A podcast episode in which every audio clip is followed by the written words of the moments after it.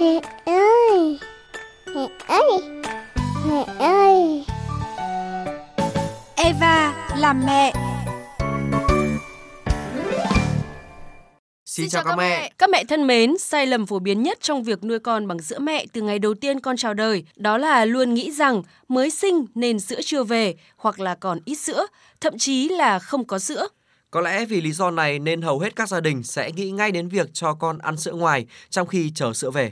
Đúng là như vậy đấy, chính việc này cũng tác động đáng kể đến tỷ lệ nuôi con bằng sữa mẹ hiện nay.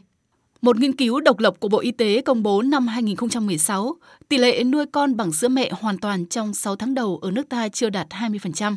Theo Phó Giáo sư Tiến sĩ Nguyễn Viết Tiến, Thứ trưởng Bộ Y tế, đây là con số rất thấp dù việc cho trẻ bú sữa mẹ là vô cùng quan trọng với trẻ nhỏ. Đối với những cái đứa trẻ mà không được bú mẹ như vậy thì dễ mắc các cái bệnh tật và thậm chí tôi đã chứng kiến có nhiều bà mẹ mặc dù đi mua đi tìm tất cả các loại sữa mà cho rằng là tốt nhất để nuôi trẻ nhưng mà suốt ngày vẫn đưa đứa trẻ đi bệnh viện. Một trong những yếu tố tác động đến tỷ lệ này chính là sự quảng cáo rầm rộ các sản phẩm thay thế sữa mẹ với những từ ngữ hoa mỹ, đánh vào tâm lý muốn dành những gì tốt nhất cho con của các bậc phụ huynh. Mọi người thì không để cho bé tự bú và dục ấy. Khi mà bé khóc thì mọi người cứ bảo là do là bé đói và sữa mẹ thì chưa có thì nên là cho bé bú thêm sữa ngoài.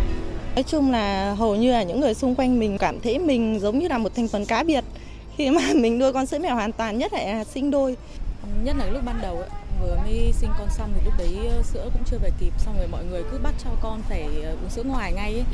Khảo sát của Bộ Y tế đối với hơn 800 phụ nữ, có đến 80% cho biết họ vẫn nhận được những mẫu sản phẩm thay thế sữa mẹ miễn phí từ các công ty khi mang thai hoặc sinh con. Phó giáo sư tiến sĩ Nguyễn Viết Tiến, Thứ trưởng Bộ Y tế cho rằng Mặc dù chúng ta cũng đã có luật, đã có nghị định nhưng nghị định 21 về đường lối thì, thì chúng ta đúng nhưng mà cách làm chưa hiệu quả. Một số các hãng, một số gì len lỏi bằng cách này, cách nọ để cho các bà mẹ thấy được rằng là các cái loại sữa hiện nay cực kỳ tốt và có thể nuôi được đứa trẻ phát triển thể chất tốt và trí tuệ thông minh.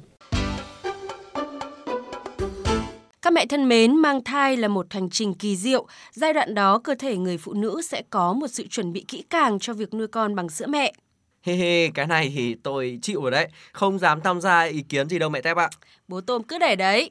Để giúp các mẹ hiểu rõ hơn về cơ chế tiết sữa hay nói cách khác là gọi sữa về nhanh nhất thì bác sĩ Nguyễn Hoài Nam, giảng viên trường Đại học Y Hà Nội sẽ có những hướng dẫn cụ thể ngay sau đây. Thưa bác sĩ, các mẹ thì thường cho rằng là 1 2 ngày sau sinh thì sữa chưa về.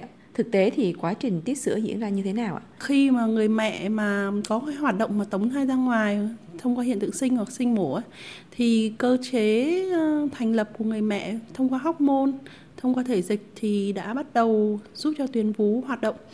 Và tuyến vú hoạt động thì sẽ có sữa non. Nghĩa là khi mà cái bào thai được đẩy ra ngoài thì cơ thể bắt đầu quá trình tiết sữa đúng không ạ? Đúng rồi. Nhưng mà vì sao thì không nhiều mẹ cảm nhận được là cơ thể mình có sữa?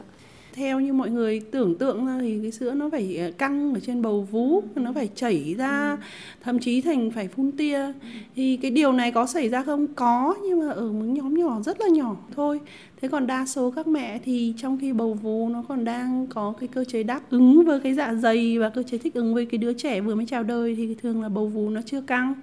Và sữa nó chỉ có thể thấy thông qua hoạt động bú mút hoặc là vắt sữa đúng cách cái quá trình tiết sữa ở mẹ sinh mổ thì có giống với mẹ sinh thường không ạ? Và nhiều mẹ thì lo rằng là sinh mổ thì sẽ không có nhiều sữa như là mẹ sinh thường ạ.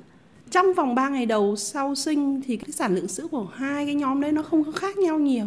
Một cái bà mẹ sinh thường hay sinh mổ mà được hỗ trợ ờ, đúng và đầy đủ và có kiến thức tốt về sữa mẹ thì cái cơ hội để bà mẹ nói có được sữa đầy đủ cho con trong tương lai là hoàn toàn khả thi.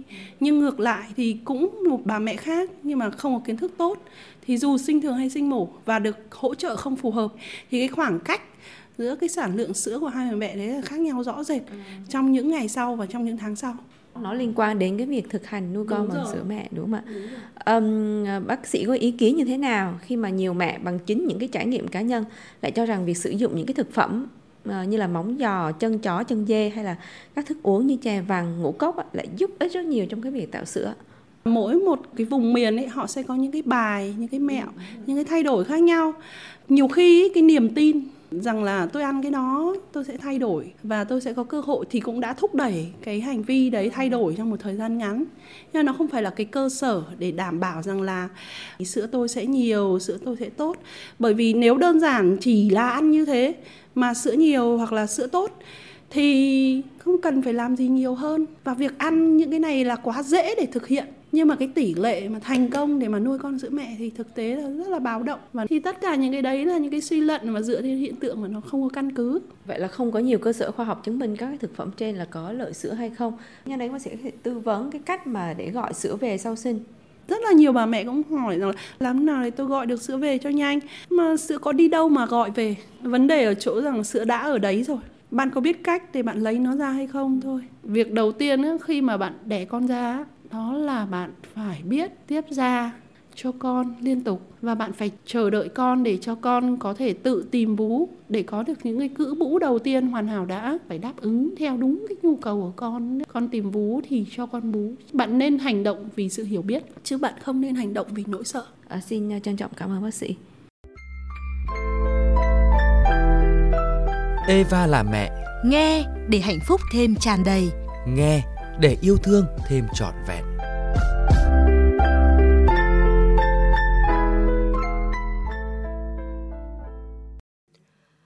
Các mẹ thân mến, ngay khi em bé chào đời thì quá trình tiết sữa ở người mẹ đã bắt đầu rồi. Quá trình này cũng giống nhau ở cả mẹ sinh mổ và sinh thường đấy. Điều duy nhất mẹ có thể làm và cũng là cách gọi sữa về nhanh nhất, đó chính là ôm con và cho bé bú ngay lập tức.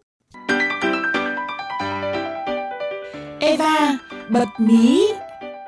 Eva, bật mí.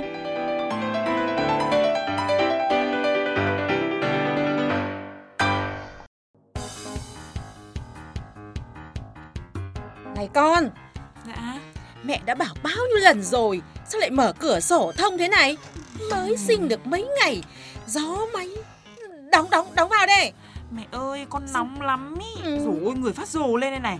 Con ngột ngạt lắm không, không chịu đâu. Nóng cái gì mà nóng?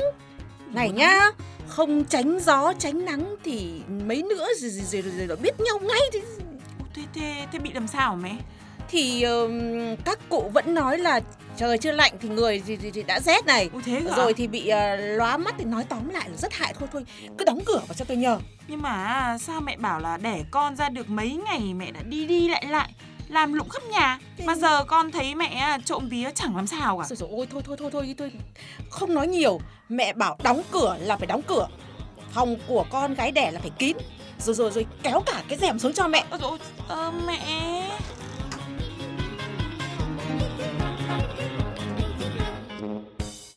Vâng, những trẻ em nào đang rơi vào tình huống này thì lên tiếng đi ạ. À, nhiều khi chúng ta cũng không hiểu tại sao lại kiêng khem kỹ như vậy. Và liệu có đúng như vậy không nhỉ? Thực ra thì đây là một cuộc tranh luận khá gay gắt giữa thế hệ trước và thế hệ chúng ta về cách kiêng khem trong giai đoạn ở cữ đấy bố Tôm ạ. À, tôi thấy như là cái chuyện mà kiêng tắm gội này hay là kiêng mặc áo cộc, kiêng xem tivi, đọc báo. Ui thôi, nghe có vẻ như không được khoa học lắm đâu mẹ Tép ạ. Uhm, các chuyên gia đã phân tích rồi, à, chuyện kiêng tắm gội là không nên một chút nào. Cơ thể mẹ phải luôn giữ thật là sạch sẽ. Mà nói nhỏ nhá, nhất là vùng ngực là phải sạch để bé còn bú ti nữa mà. À vậy thì còn chuyện mà phòng ngủ kín hay là mở thoáng thì thế nào nhỉ? Bây giờ chúng ta sẽ cùng nghe bác sĩ chuyên về lĩnh vực sức khỏe sinh sản Nguyễn Phương Thùy, công tác tại bệnh viện đa khoa quận Hải Châu phân tích đây này. Nói chung là sinh hoạt ở trong gia đình thì cũng diễn ra như bình thường vì cái sự lưu thông không khí nó cần thiết. Nó thứ nhất là phòng cả về hô hấp nữa cơ. Thứ hai nữa là ánh sáng tự nhiên để ờ, buổi sáng sớm thì em bé phải để tổng hợp của vitamin D. Còn đương nhiên phải tránh những cái chỗ gió lùa rồi. Thế nên mở một cửa sổ thoáng, đặc biệt là trong điều kiện thời tiết trên 30 độ là điều cần thiết đấy. Nhưng mà chưa hết đâu nhé. Một căn phòng thoáng đủ ánh sáng tự nhiên cho các mẹ sau sinh còn giúp nhận biết được những thay đổi của trẻ nữa đấy. Khi mà ở trong cái phòng tối trong cái khoảng thời gian hậu sản như thế thì những người chăm sóc bé sẽ không có thể theo dõi được cái sự vàng da và vô tình có thể làm nặng thêm tình trạng em bé. Một căn phòng có sự lưu thông không khí, có ánh sáng chan hòa chắc chắn còn giúp tinh thần của các bà mẹ sau sinh cảm thấy thư giãn hơn đấy. Hy vọng rằng các bà sau khi nghe thông tin này thì cũng đừng vì quá cẩn thận mà lại thành ra không tốt cho con cháu mình. Và cả các mẹ nữa có thêm lý lẽ khoa học để thuyết phục ông bà rồi phải không nào? Đến đây thì thời lượng của chương trình Eva làm mẹ cũng đã hết rồi. Xin chào và hẹn gặp lại các mẹ trong các chương trình sau. Tạm biệt các mẹ.